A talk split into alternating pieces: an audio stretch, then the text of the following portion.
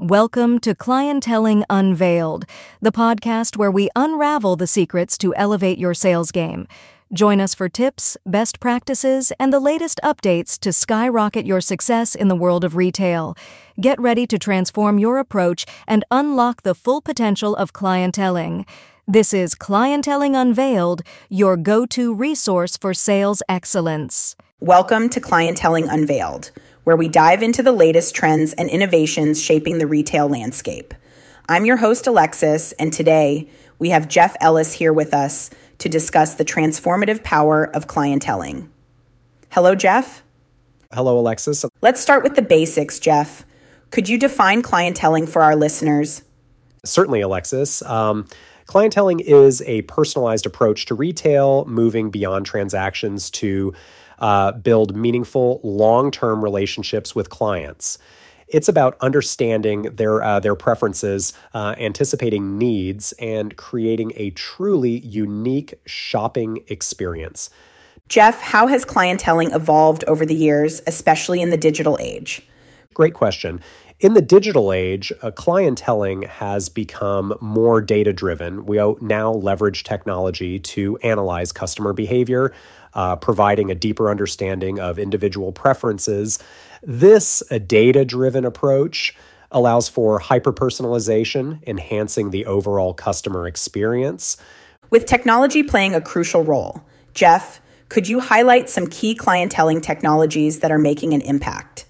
Absolutely, Alexis. We're seeing advancements in AI driven analytics, which enable retailers to predict customer preferences. Uh, additionally, mobile applications and CRM systems are empowering sales associates with real time information, facilitating personalized interactions. Jeff, as with any innovation, there are challenges. What obstacles do retailers face when implementing clienteling strategies, and how can they overcome them? A significant challenge is ensuring a seamless integration of clienteling tools into existing systems. Additionally, there's a learning curve for sales teams. Training programs and ongoing support are essential to overcome these challenges and maximize the benefits of clienteling. Let's talk about the bottom line. Jeff, how does effective clienteling translate into increased customer loyalty? When customers feel genuinely understood and catered to, loyalty naturally follows.